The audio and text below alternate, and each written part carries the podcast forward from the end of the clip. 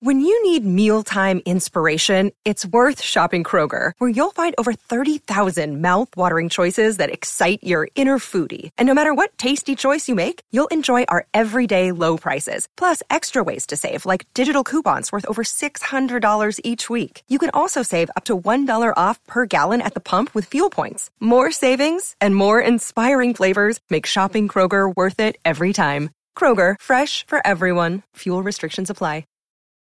This episode is brought to you by Reese's Peanut Butter Cups.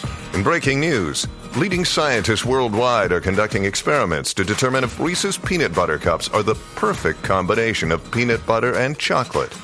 However, it appears the study was inconclusive, as the scientists couldn't help but eat all the Reese's. Because when you want something sweet, you can't do better than Reese's. Find Reese's now at a store near you.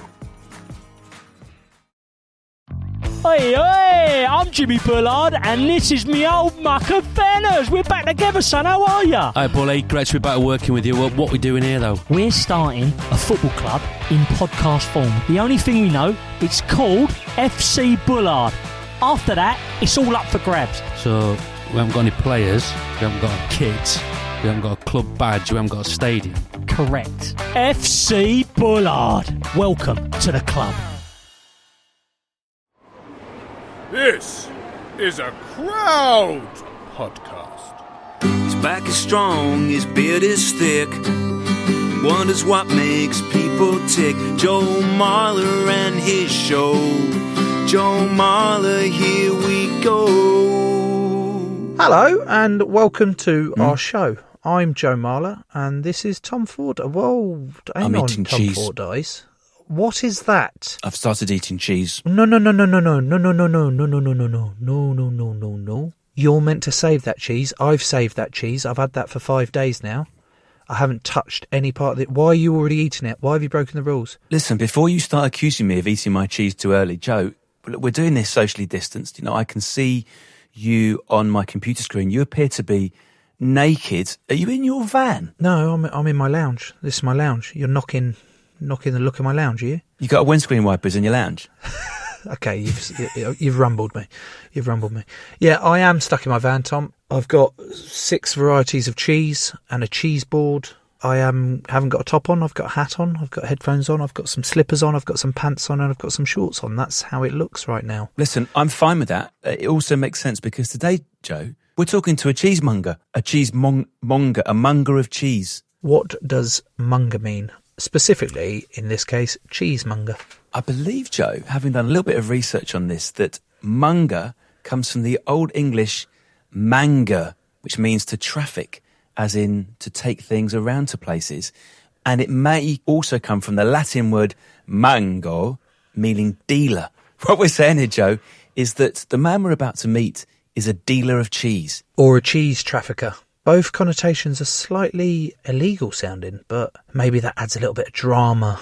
And I can also reassure you, all the cheeses that we're going to be tasting this evening are entirely legal. And if you're listening to this at home, I don't mind, Joe, I hope you feel the same way. If you press pause on whichever device you're listening to this podcast, after I tell you the cheeses that Joe and I are going to be sampling, I find it unlikely that you would source these cheeses, then come back to the podcast. Steve thinks that's what you're going to do.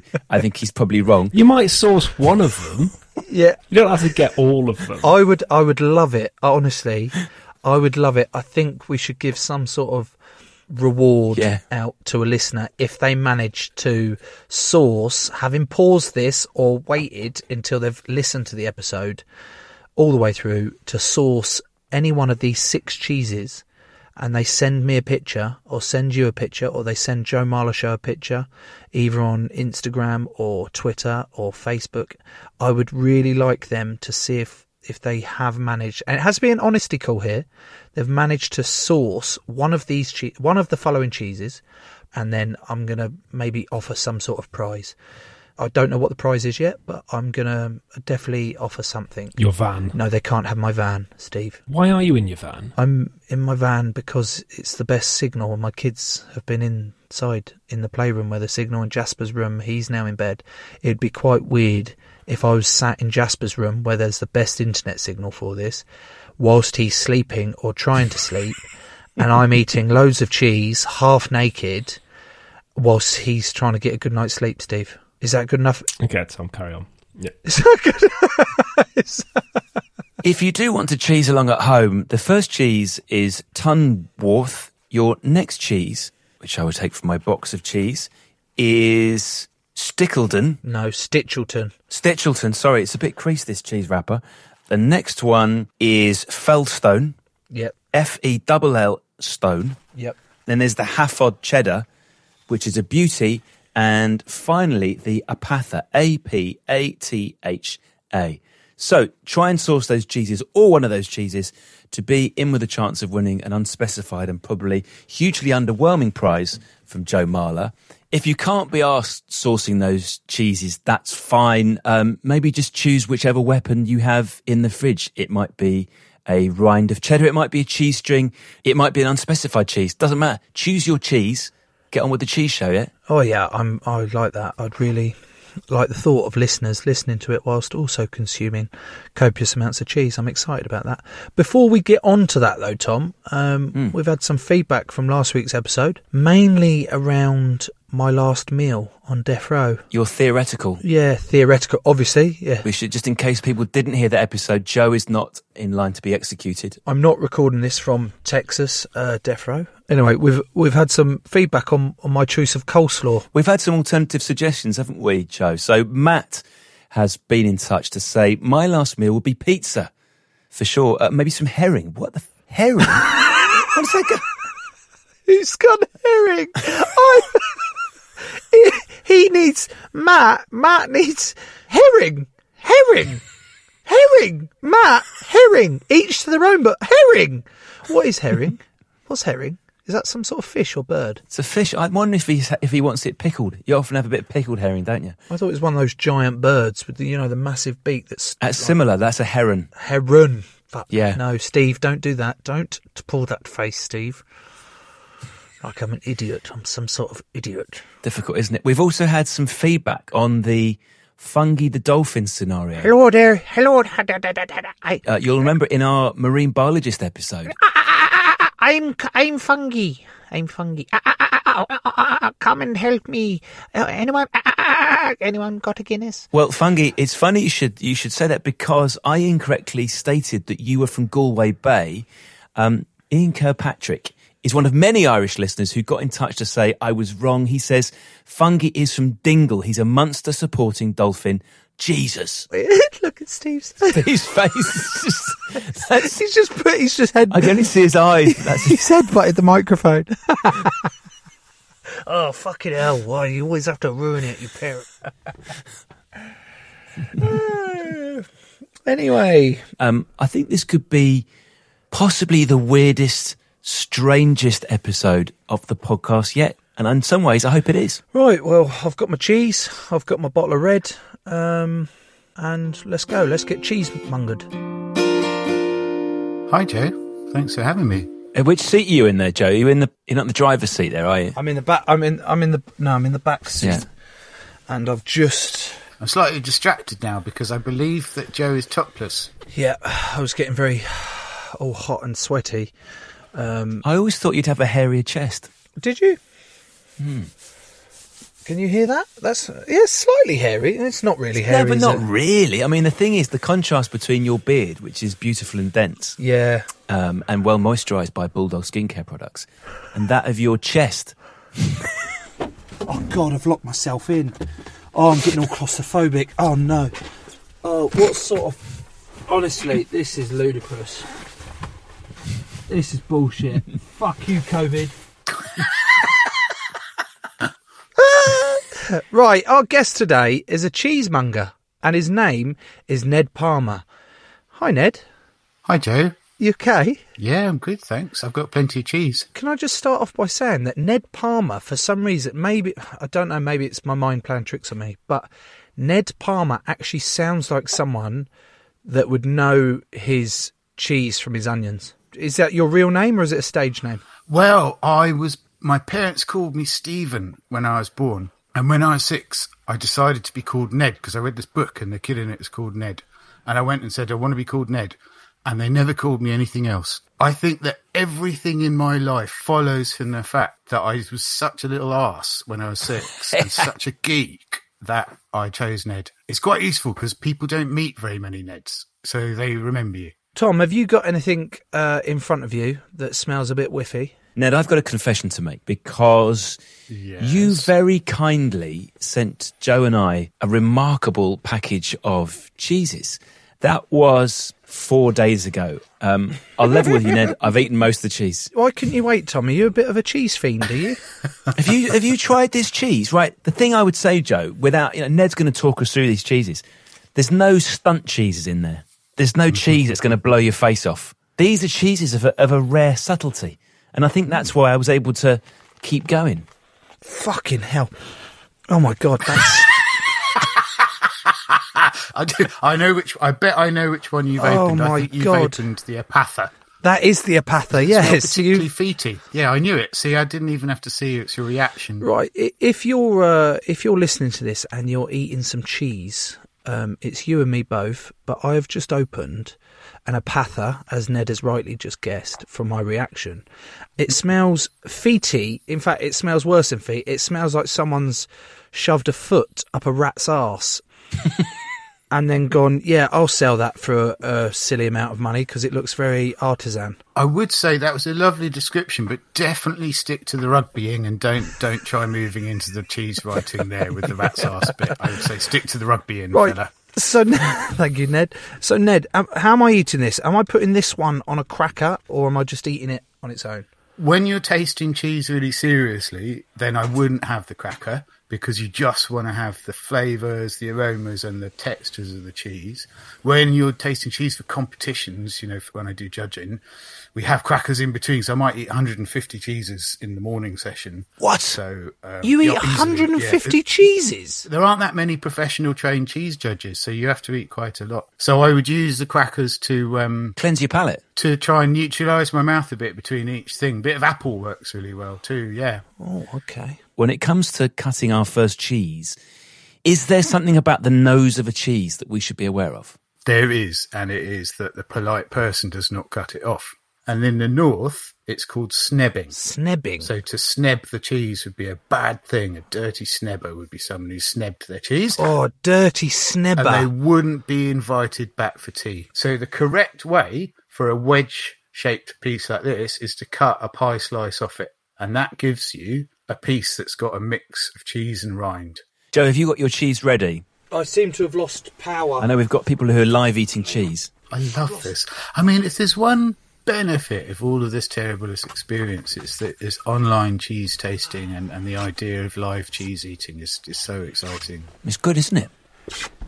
Oh, he's back now. Sorry, I lost power in the van, guys. I lost power in the van, so I couldn't see what I was doing with my cheese knife and my cheeses. What's this apatha? So, Joe, what I would say is Yeah. look at your cheese. Yeah. Notice this is a pale white, tells Yeah. us it's goat's cheese. On the outside, it's a bit pink. That tells us it's wash rind. Yeah. Give it a squeeze. It's important to feel texture. It's quite bouncy. Yeah, it is. I like that a lot. Yeah, I like. I Only like that. ever squeeze your own cheese. Don't Yeah. squeeze other people's cheese. It's Okay. not done. Give it a sniff because aroma's a big part of flavour, and then eat mm. it. It smells wonderful. Does doesn't it? Then as you eat it, think of the narrative structure of flavour. The cheese tells you a story. You get the beginning finish as it warms in your mouth. You get the middle as it develops, and then as you finish it, it should be length. It should have a finish. That's just like drinking a wine and, and thinking of that beginning, middle, and finish. And a really good cheese for me, even if it's mild, should have nice length. Goodness, that. Uh, do you know what? Do you know what's just happened? I've just sat here in my van. I've cut some cheese, apatha cheese. It's the first time meeting you in Ed, and you've made me shut my eyes. In fact, you didn't make me. I just decided to shut my eyes. I smelt this apatha cheese.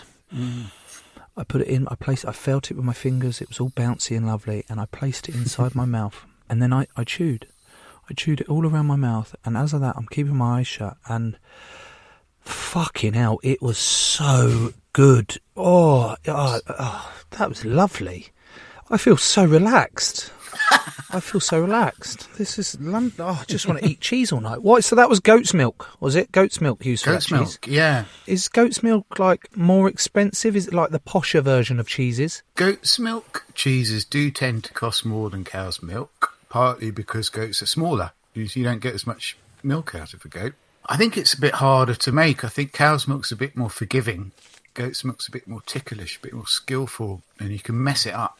And one thing is you can make it really goaty, and it doesn't have to be really goaty. I don't really know what goat tastes like. What do, what does a goat taste like? Have you met a goat? I've never no. Ah. I've never got close enough. Wow, so God. I haven't lived, have I, Ned? I haven't lived. No, you haven't lived. You haven't lived until you've smelled a goat. Yeah. And I tell you what, when I think about people discovering cheese 9,000 years ago, you do think a lot of cheese smells like decay and it smells like odd things and things you might not want to eat. And it amazes me that these wonderful people got past that, thought, I'm going to eat that funny bit of off milk and see what happens. You wonder if, if Joe, I know you have issues with trust, Joe. You, the first person to be offered a stinky cheese, like the trust that was involved there. Yeah. When someone's going, "What? You want me to eat this?" Nah, that stinks. No, honestly, it's really nice. Give it a go. What? This mm. serious? This off milk? Right, if we want to find out about the first cheese, we've got to go back several millennia to the Middle East, apparently, where cheese making was invented. Or, as it says here, perhaps it would be more truthful to say discovered. How was cheese discovered? Where was it? So it was Middle East, Yeah. several millennia ago. Yeah. I don't know what several millennia. How long's several millennia? Well, it's it, the first evidence is around 7000 BCE, so that's 9000 years ago, first evidence. Um, Joe's gone dark again. I'm actually now sitting in the pitch black with my phone light on under my face, eating another cheese. Sorry, I am listening to you, Ned. It's just I can't help but tuck into the next one, which was a fellstone. You want to start with the milder cheese, like the Fellstone would have been very good to start with. Going for the Apatha straight away was a bold move, Joe. I'd have had that as the pre-penultimate cheese. But I'm very happy to move to the Stitcherton, if you'd like to, because it's really amazing. Where the fuck's my Stitcherton? Where's my Stitcherton? Well, you can't see because it's dark. Uh, I've dropped. So you'll have to locate it by smell, and we'll try and describe the smell view. Hang on. What sort of shape am I looking for? It's a pie slice, hopefully. What's it called? Stichelton. Yes, I've got it. I just found it. It's a fucking good job I found that. Otherwise, that'd have stunk out the, the van. This is the best tasting I've ever um, done. Right. so- that mini wedge of Stilton. Careful now, Joe. Stichelton. If you call it Stilton, you're breaking the law, Joe. What, what do It's you mean I'm breaking to the call law? it Stilton. Why? Well, it's made with unpasteurised milk, and in the 1990s, the Stilton Makers Association said all Stilton has to be made with pasteurised milk. So you cannot make a cheese to their method and in the area of Britain with raw milk and call it Stilton. It would be illegal. So this is called Stichelton, which is the old Anglo-Saxon name for the town of Stilton, because Joe wasn't allowed to call it Stilton. Wow. Oh, wow. And Stil- So- Stilton's just off the A1, isn't it, by Peterborough? Yeah, you can't make Stilton in Stilton though. What? Do try and keep up, Tom. You're not allowed to because it's not in. You can only make Stilton in Nottinghamshire, Leicestershire, and Derbyshire. You can't make Stilton in Stilton. No. Can you make cheddar in cheddar? Yeah, cheddar is not so regionally protected, and I think partly because it was the most widely made cheese in the world until the 60s when mozzarella took over because of pizzas. I've just dro- I've just dropped my Stilton all over the fuck.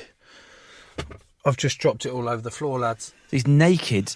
He's got his headphones on. He's in a van. He's Yeah. lit very strangely from above, and he's smashing Yeah. Stichelton into his beard. And I think he's swigging a very fine wine from the bottle too. That li- why why wine? Why cheese and wine? You know when you have uh, or is it just wine with everything Yeah. these days? Oh, I'm having mates over wine. I'm watching a film, wine. I'm homeschooling the kids, wine.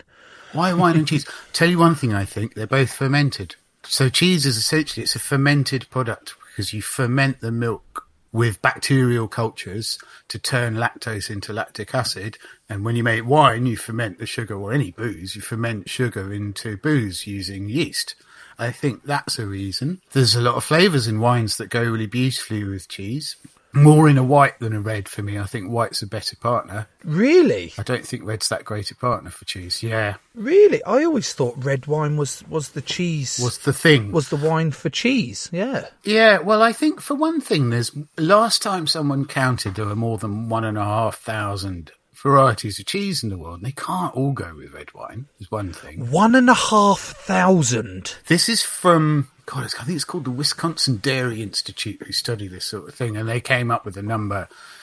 Uh, it's quite a while ago, so it might be more. The other thing that I don't understand as a recovering philosopher is how you decide how to count cheese. Because if you say there's cheddar, there's just cheddar. Or you say there's Montgomery's, Keen's, Pitchfork, Westcombe, you know. Cathedral City. Uh, uh, uh, uh, uh, Tom, Tom, Tom, Tom, Tom, Tom. Tom, Tom. Don't say the C word in here. No, no, no. Um, he didn't say that. And yes, I'm sure it's a cheddar of sorts. Uh, and then you go to a village in France and there's a nice old lady with about t- three tiny goat's cheeses. And if you ask her what it's called, she looks at you like you're an idiot and goes, it's called cheese.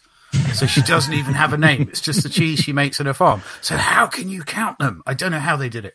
What's it like being a cheesemonger? That's what I would like to know. Like, what is your Yeah, what's your daily routine as a cheesemonger? A monger of cheese. Well, it depends. Uh, when I was a retail cheesemonger, you work on the counter selling cheese, talking to people about cheese like we're doing now. I worked in the cellar looking after cheeses, washing them, turning them, rubbing them, patting them, sometimes singing to them, which was so, so fulfilling. I loved it because you help this cheese on its journey from being this hard, white, tasteless round to something crazy ripe like that really runny one we've got there. That started out its life as a firm, textured thing with no rind. So seeing it and shepherding it through its journey to becoming that is a really lovely experience. Meeting a lot of cheesemakers, really horribly early starts. I think the only people that have as horrible early starts as us are farmers at Christmas time when, when you live or die on Christmas. If you're a retail cheesemonger, you get up horrifically early to get in early and taste through 150 Stiltons to find the best ones for the day, say, or something like that. That was quite a thing. Being there at five, taste through the rack of Stiltons to find the best ones for that day because they're all ripening, all ripening really fast all the time.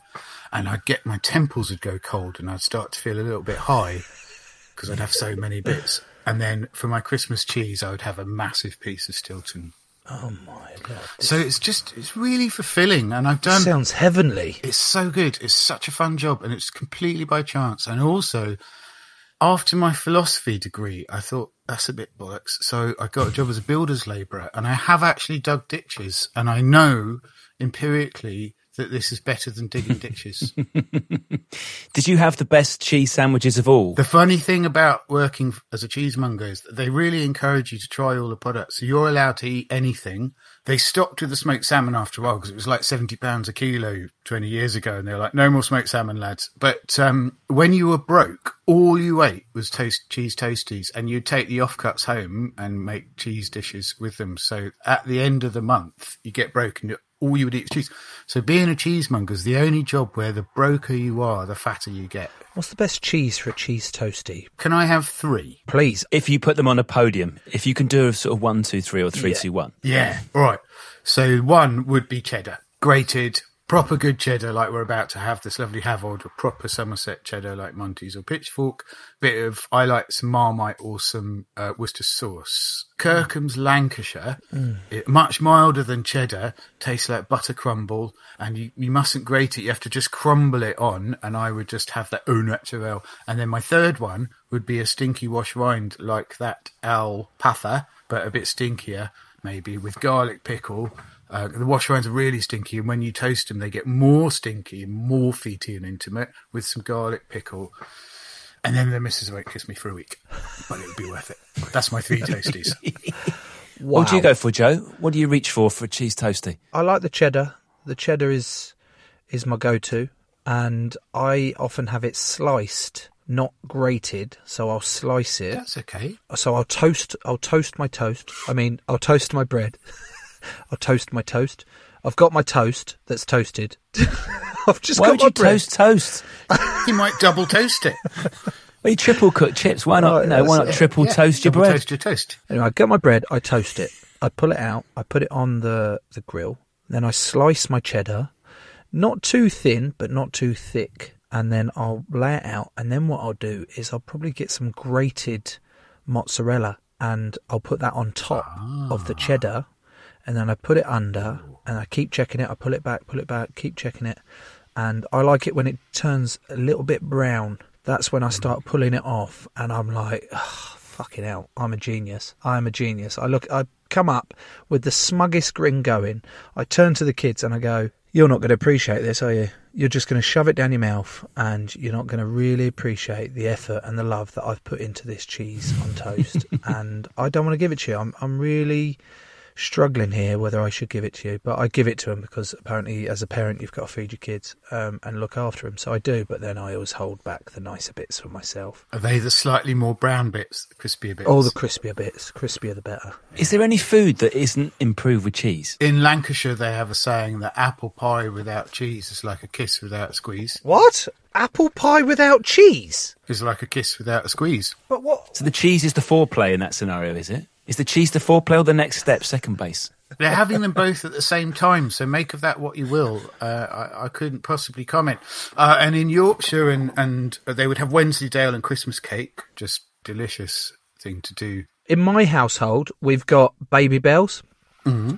we've got cheese strings, Mm. we've got. I was talking to Daisy, my wife, the other night about this. I said, "Oh, what do you remember those Dairylea triangles?" Mm. And she went, "Yeah." I went, "I used to just eat them as the triangle. I wouldn't spread it on or anything. I'd just eat the triangles." No, of course not. Why would you? And she Yeah, went, she went, yeah, I know, me too. Can we get some now? I went, no, it's fucking 10 o'clock at night. We're not going out and getting some Dairylea thingy. I think Boris might have a fit. Joe, there's Deliveroo, mate. You can get anything on Deliveroo now. That's unheard of in the area that we live in, I'm afraid. Oh. What, what else do we have that's slightly contra- cheese strings? Yeah, Are they real cheeses? Do you count them as cheeses in the cheese world? I do. And so this is a somewhat controversial opinion, but I would say that squeezy cheese or dairy is to proper cheese as pornography is to love. So there is a place for everything. I mean, ethical pornography, not horrible stuff. I wasn't expecting so many um, sexual or love references uh, with our cheese tasting night, if I'm honest. It's never happened in a tasting before, Joe. The unifying principle is you. Bollocks. You don't believe me. We are cheese pioneers, then. I would say I'm going to tuck into this. Uh, is it Hatford? Hafod. Ha- Havard. Hafod. Right. I'm going to. And what's this? A cheddar. It's a cheddar. It's made in Wales, in Ceredigion in West Wales. Yep. Right. I'm going in. Quite I'm moist. giving it a little sniff. And as we taste this delightful cheese, uh, let's have a few ads. I'm going in. Um, Well, it's a quiz. But this time it's a podcast. Yes! With me, Nikita Oliver. I was gonna go with that at first, you know, I really was. I love a quiz. I'm nervous. Oh, How many edges does a 20p have? Uh, oh my gosh. Oh my god, I'm doing so badly. We will quiz, we will chat, and then we will repeat. Forever. Just search Quiz Chat Repeat in your podcast app. This episode is sponsored by Bob Hope. Bob has a black Labrador called Dougie who spends four hours a day walking in the woods behind his house. To be more like Bob, go to patreon.com forward slash Joe Marler Show and grow the show. This episode is also sponsored by Dave Darking. His best friend is his on and off girlfriend of 25 years. On and off for 25 years? Fucking hell! Make a decision! Uh, he likes the TV show Vikings, and his favourite drinking buddies are King, Lewis, and Tristan. Thank you, Dave. To be more like Dave, you know what you got to do. Go to patreon.com forward slash Joe Marler Show and grow the show. And this episode is sponsored by Josh Buckley, not Jeff Buckley, who sang Hallelujah, Hallelujah. Also sung by Alexandra Burke, off of The X Factor. His favourite fruit is the candy floss grape. Whoosh. He cooks kidney bean enchiladas for his vegetarian partner and adds a pack or two, not just one, two, of chili heatwave Doritos on top. Go on, Josh. To be more like Bob, Dave, and Josh, go to patreon.com forward slash Joe Marler Show and grow the show.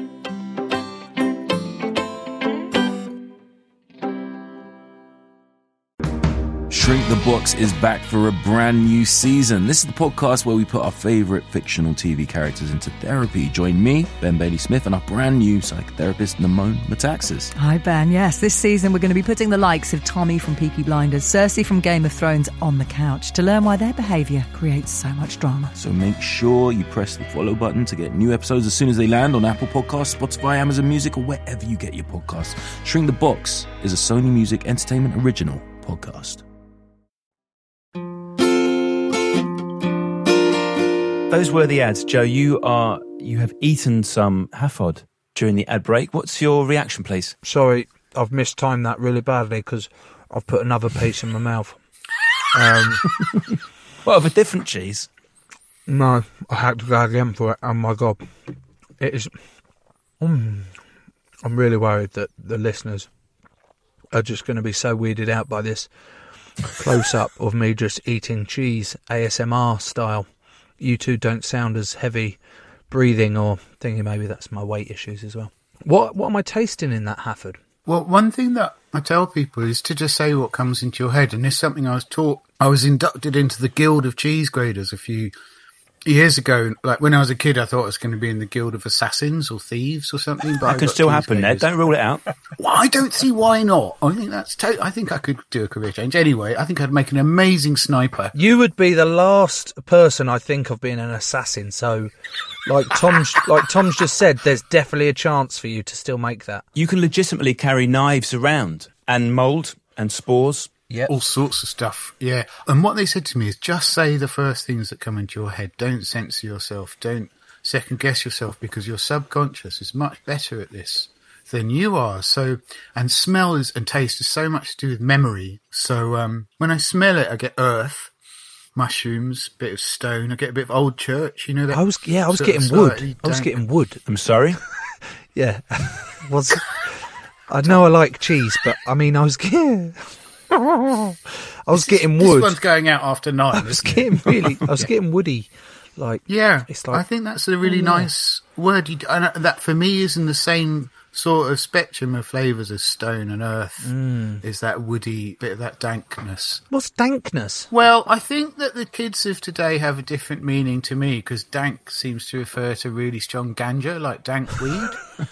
And then there's dank memes. You Which gi- is you're like giving us memes ganja cheese something. halfway Oh, through the oh, podcast. I Ned. wonder why. I was- You see, you know how he took his top off, and yeah, you Oh, wait till you have. No, this never is mind. all the plan, was it? This is a conspiracy. I just mean, I guess, dank, like moist, celery, earthy. I think I'll be friends with this cheese. I'd like to be friends with this cheese. Do you know why? Go on. Because it's an honest cheese, right? It's not fancy Dan cheese. Hmm. It's quite chilled out. It's relaxed. It's not going to suddenly, it's not going to jump out from out the door and scare the shit out of me. It's it's like a solid but interesting, complex cheese. Tom, I like how you're trying to connect uh, with this cheese on, on a slightly deeper level. That, that means you're taking it seriously, which is nice to know for the first time in what six months working together that you're taking this semi-serious, which is lovely. you talk about making. I need I need the the breakdown of how the fuck do you make a cheese? Well, you get some milk, Mhm. And the milk is full of lactose, milk sugar. Mhm. You want to turn that lactose into lactic acid. It pickles the milk, sours it, preserves it in the old way, actually. So you add a starter culture. Lactophilic bacteria loves lactose, eats all the lactose, turns it into lactic acid. So that sours your milk and it starts to separate the liquid off the solids. This is not very appetizing, but just so you know, when your milk goes off, that's what's happening. You know, it smells a bit odd, and if you taste it by mistake, it's sour. Mm. You'll also notice if you left it for way too long, it would start to separate out, and you'd see the liquid separating off it. So you can take that milk you've added your culture to, and you could drain it off in a bit of cloth, and you would have cream cheese. You had a very simple cheese. You'd need to put some salt in because it tastes quite boring without salt, and that would be a form of very primitive cheese. Being so soft, it won't keep for long. So the next thing you want to do to your proto cheese is add rennet, an enzyme that coagulates milk and, and, and squeezes out the liquid. Then you have a kind of gel, looks a bit like creme caramel, and that's your curd. You ladle that into little molds or big molds for cheddar, draining off more whey. You add salt. You add salt at different stages for different cheeses. But basically, you then have cheese. So you've got milk, you added starter culture, you added rennet to coagulate it, you drained off all the way you could, and you added salt. And the amazing thing is that nearly all the cheese in the world is made using that method and those ingredients. And all the cheeses I've sent you that all look so different and taste so different are all made with milk, culture, rennet, salt, and they're drained, and that's it. And it's cheese is magic. Talk me through this cheese that I've come across, which is called a Milbenkassi. Hang on, it's German, so I'm going to have to do my German accent. Hazard, no, Hazard, no, no. That's fuck. the wrong one. Danke. Uh, guten Tag. Okay. No, that's fucking Af- Af- uh, South African again. Guten Tag. Go, go on. Mil, Milbankassi. Milbankas. Milbankais. Milbankais. Kaiser? Milbankaiser. It's spelled M I L B E N K A S E. Yeah. Heard of it? No. Oh, okay. This is this is going to be great then. So we can, I we did can say there were more than one and a half thousand cheeses in Yeah, the world. it's And fine. also, I'm, I didn't want to lie. So this cheese is uh is produced in Würchwitz, and it's from a quark. What's quark? Quark. Quark is uh, like um, cream cheese. Like you know the thing I described, the first stage. Okay, so it's at that stage. it's like cream cheese, yeah. And you you don't add rennet for quark. Okay, so this this says they sit this quark Mm. amongst dust mites, dust mites for several months, Mhm. with some rye for the dust mites to nibble on. Okay, like the mites then shit all over it, and in the in the mite's poo is an enzyme, mm-hmm. and it ripens the cheese that turns it progressively yellow, red brown, and then black. At which point it's eaten with all the mites on it. What? That is an artisan cheese produced in Germany, Yeah. and it's made me feel somewhat sick. Well, don't don't eat it. Why? Save it for me. Oh, I'll have it. Okay, It sounds amazing. Daisy's wanted me to get rid of that one uh, for a long time.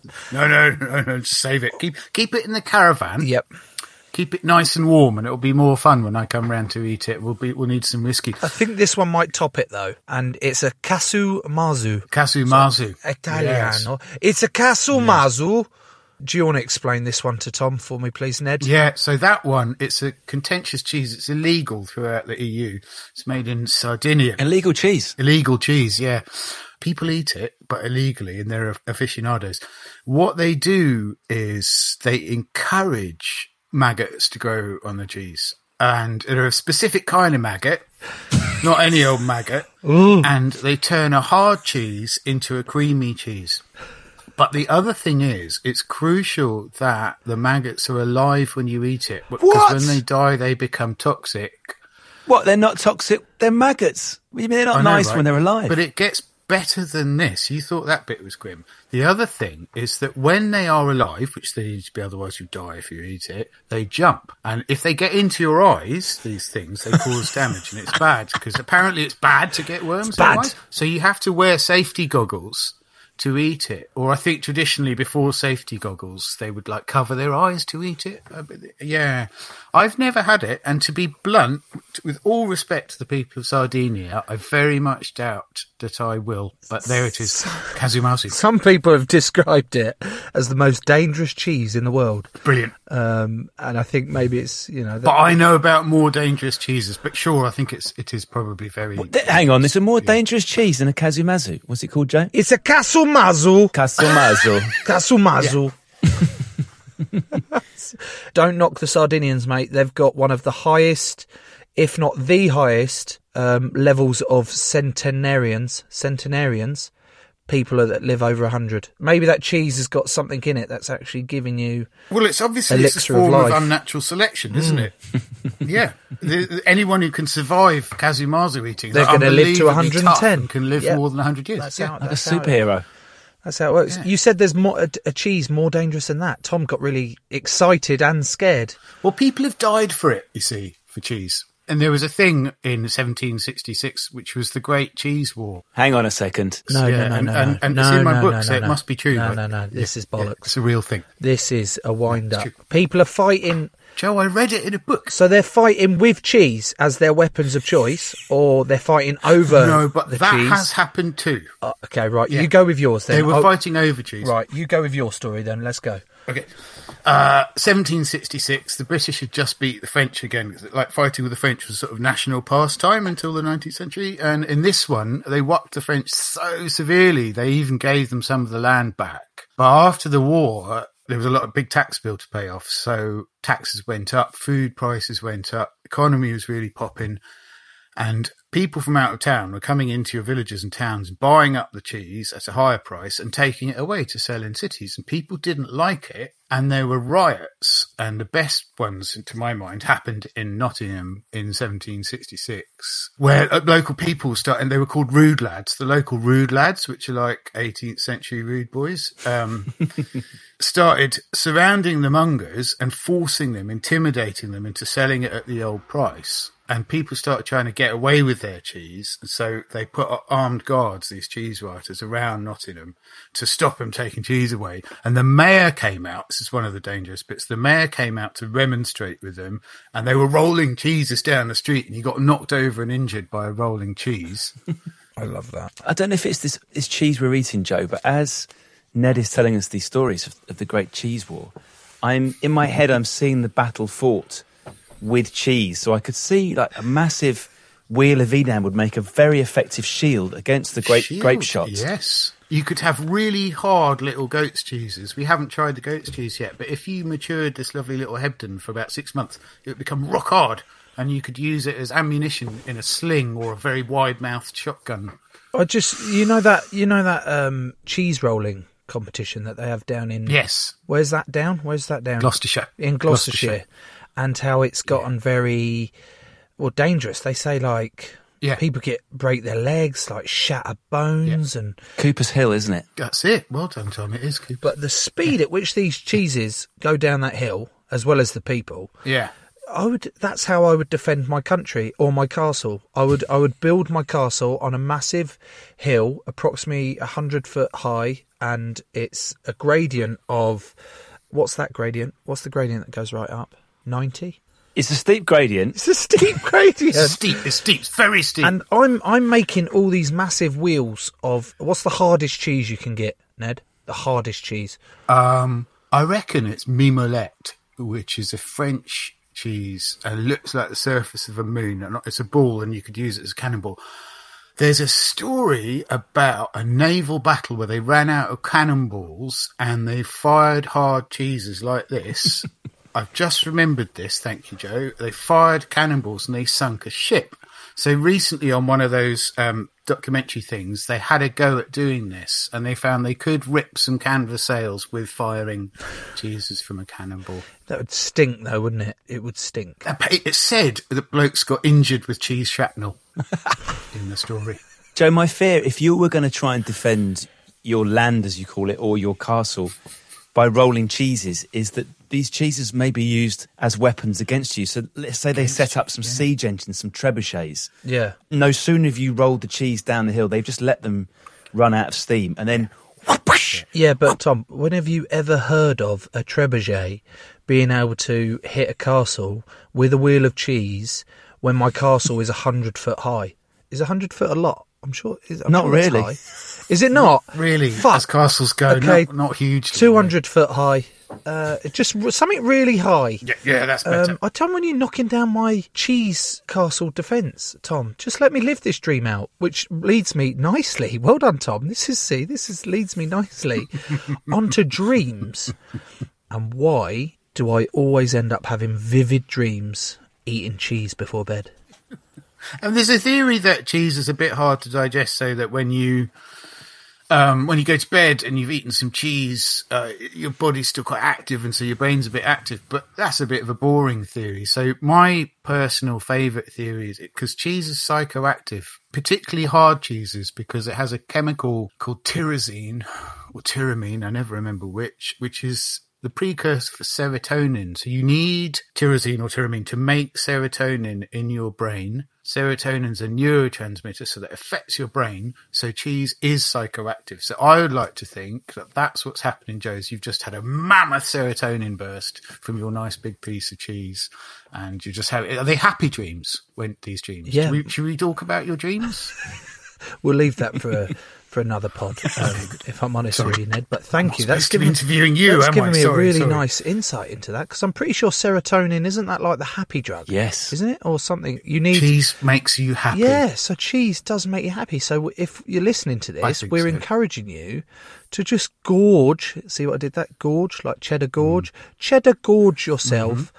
On cheese as much as possible, while still maintaining some sort of healthy, balanced lifestyle with regular exercise. Only once a day at the minute in lockdown, um, and also a balanced diet of other things. You know, say salmon um, or. Mm. Uh, apples, salmon and apples, salmon, apples, and cheese. What sort of diet is that? Well, it's balanced. I tell you what, I think this is genius. Tom, are you are you nibbling again? You I've gone little- rogue, You little, sorry. You little rat. What are you eating? Are you doing a new one or?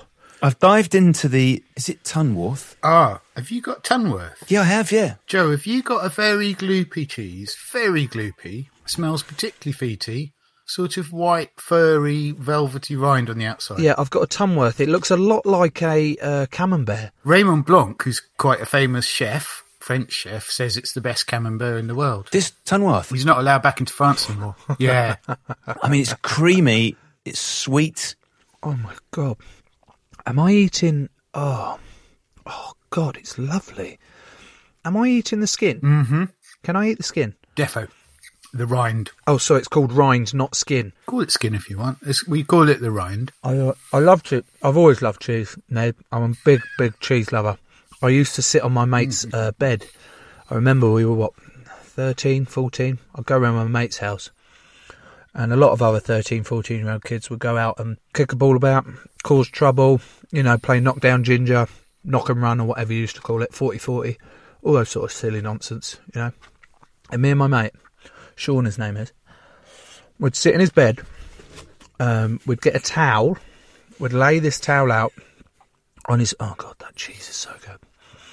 Lay this towel out on his bed, and we'd get a couple of cheeses.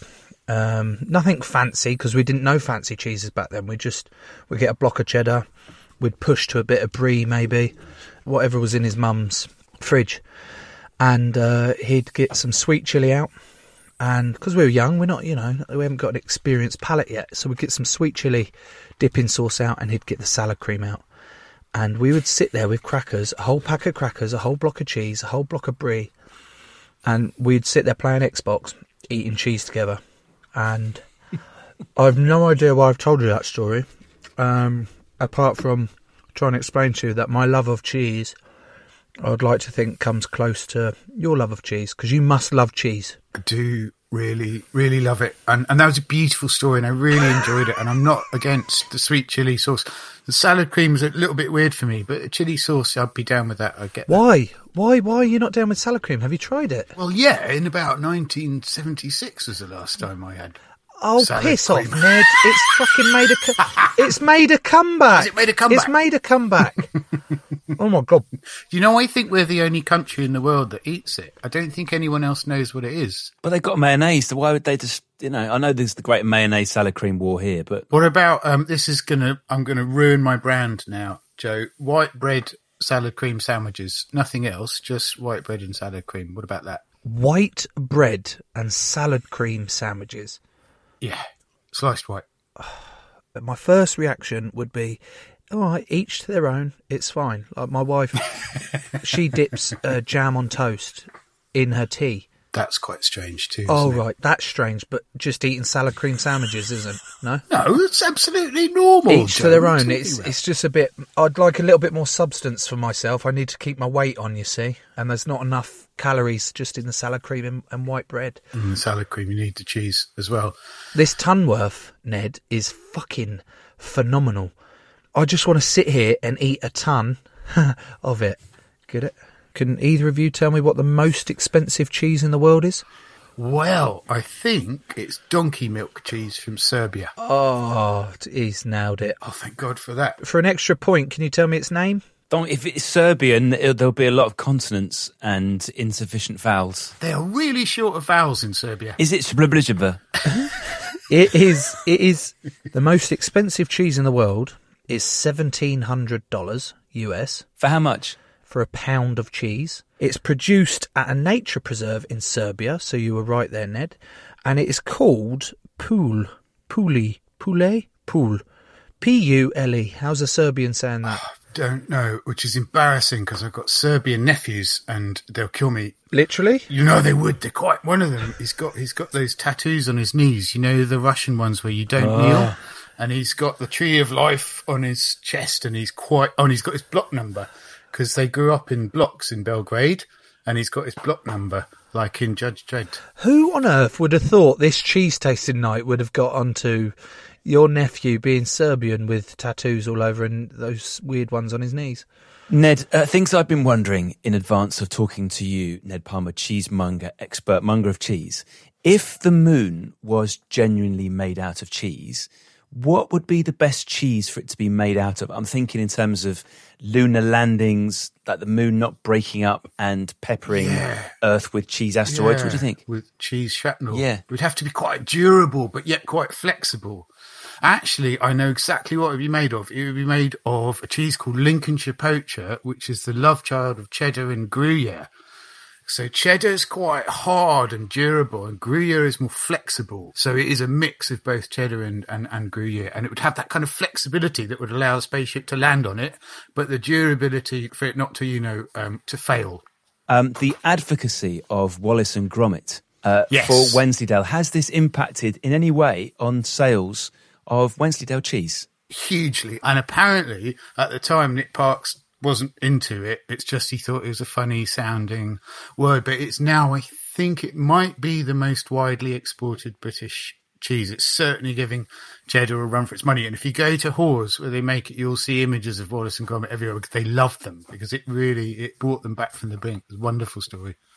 That makes me very happy. And it leads me to my third quickfire cheese question. Is it true, Ned Palmer, that mice prefer chocolate to cheese? So if Joe was leaving a series of mousetraps around his caravan this evening when he eventually departs it naked from the waist up, smelling of cheese, would he be better lacing his mousetraps with chocolate or with cheese? Well, oddly enough, it is chocolate. And the reason I know this is when I worked for a great cheese shop. I won't say who it is because we wouldn't like to say that there were mice there, but there were. And we actually had to put chocolate down, and that's in a cheese shop. So if you wanted to catch a mouse, you needed to put chocolate down. So empirically, that is true. I that's are you no no. I know. I'm sorry, Joe. When have you ever seen an episode of Tom and Jerry and they've gone, oh, I'm going to fucking shove a bit of chocolate under there to get him out? Joe, I know this is going to be painful for you, but I don't think Tom and Jerry is based on reality, certainly in terms of cheese, cheese microbiology, and, and the eating habits of mice.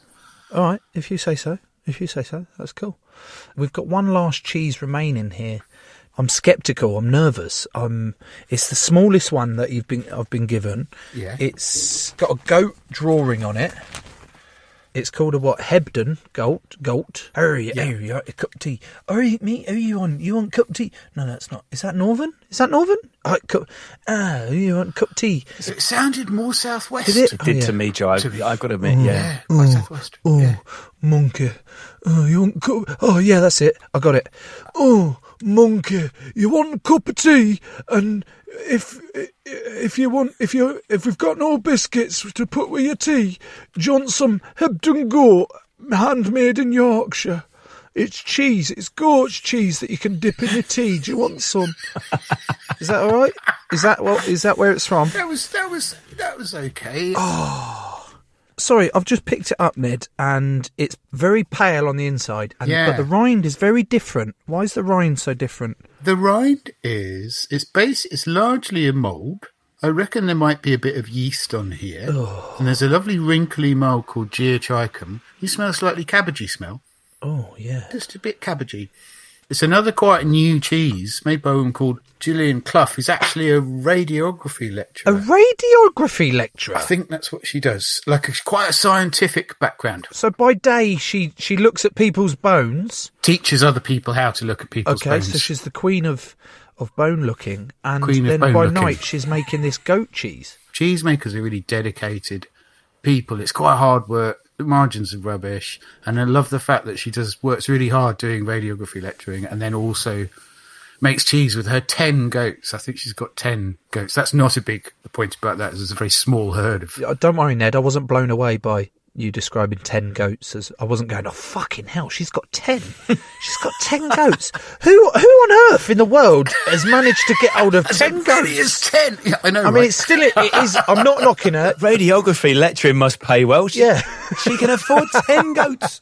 colossal herd. Rampaging around Hebden. I just wanted to be clear. I can't quite describe this one, Ned. Mm. It is. It's wonderful. Very strong.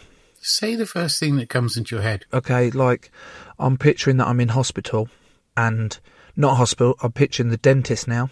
I've just been gassed. Okay. You know, when you're a kid and they put that mask and it tastes a bit strawberry, but also chemically. Yeah. Now I'm not really. I know I haven't really described the cheese in, in a good light here, but that's what I'm. That's all I'm getting. If there's a if there's a sensation that isn't bitterness and isn't sourness, but is another thing, yes, Ned. Yes, it's that. yes, yes, And it's a little bit mouth drying. yes. It's that. I wanted to call it bitter, but I didn't know how to say bitter without it sounding negative. Because usually the connotations around the word bitter is negative, but it's not. I mean it in a in a hmm. nice way. The bitterness of it was was nice. It was it was knitter. Hmm. It was nice bitter knitter. I might borrow that, Joe, if that's okay. I like that knitter. It had it has a knitter. You you have that. Thank you. You're very kind. I feel I feel like I've got gout. I feel like two hours ago I didn't have gout, but I feel like I've got it from drinking this red wine and copious amounts of cheese. It'd be really terrible if I'd done that to a great sport personality like you, Joe. Uh, but I think it's worth it. The taste of that Tunworth, Ned, it's worth getting gout for. I would I would live on that Tunworth for the rest of my life. It's just been absolutely wonderful. I don't know where to go now. I would I would like to finish by thanking you, you Ned, massively. I acknowledge that this may have been a slightly different cheese tasting to the sort that you usually run with such a lan. So I apologise for the strangeness of this evening. Um, but I would like to thank you as well. And Joe, if he can gather himself together as he sits there naked in the dark in his, in his caravan in the East Sussex countryside. what else? Ned, Ned, what's going on here is that I have been to work today. I trained rugby union with some of my friends and I travelled home about an hour and a half approximately. And then I got home and I drove up onto my grass to sit in my van because it's got best internet outside the door of that, you know. Uh, and now I sit in my the back of my van with a cheese board, half eaten cheeses, uh, my laptop positioned on some sort of stool, the mic positioned on IKEA boxes that have been turned up like this. Uh, there is clothes everywhere.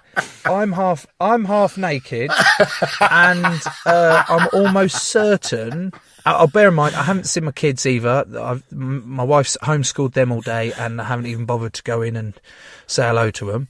And I'm almost certain that the van is stuck in the mud, uh, so that I'm not going to get that out anytime soon. It's wheel spinning, but at the end of the day, I have had one of the most wonderful experiences I've I've ever had in my life. I've never done a cheese tasting evening, and I've I'm really re- and the fucking lights just gone off, and I'm almost certain I'm locked in here. In the dark with some cheese. And uh, you've got a cheesemonger's history of the British Isles book, which I'm a proud owner of, um, and I would highly recommend that to any cheese noses or people that want to get into cheese out there because it's got some fascinating stories in there. Thank you.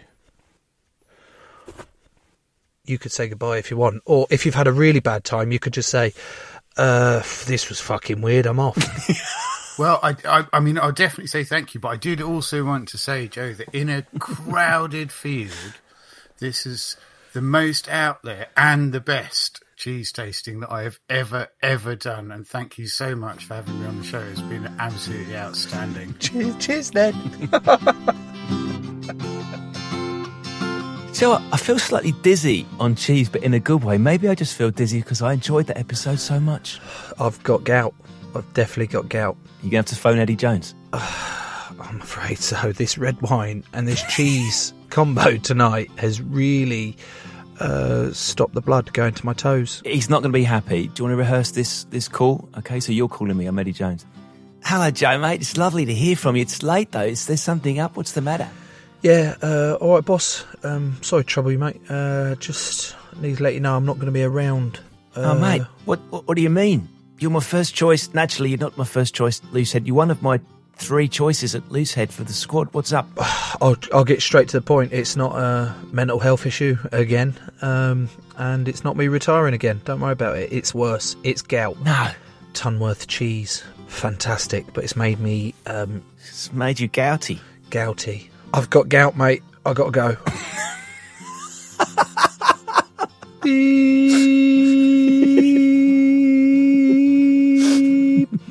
Done.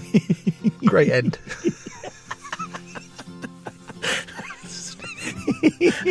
Steve's lost it. Steve's lost it. He's gone. He's gone. I think he's crying. He's crying. Ah, fuck my life. we got it.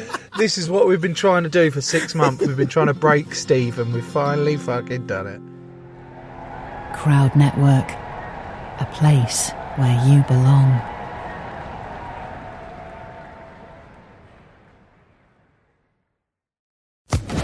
Social Podcast Network.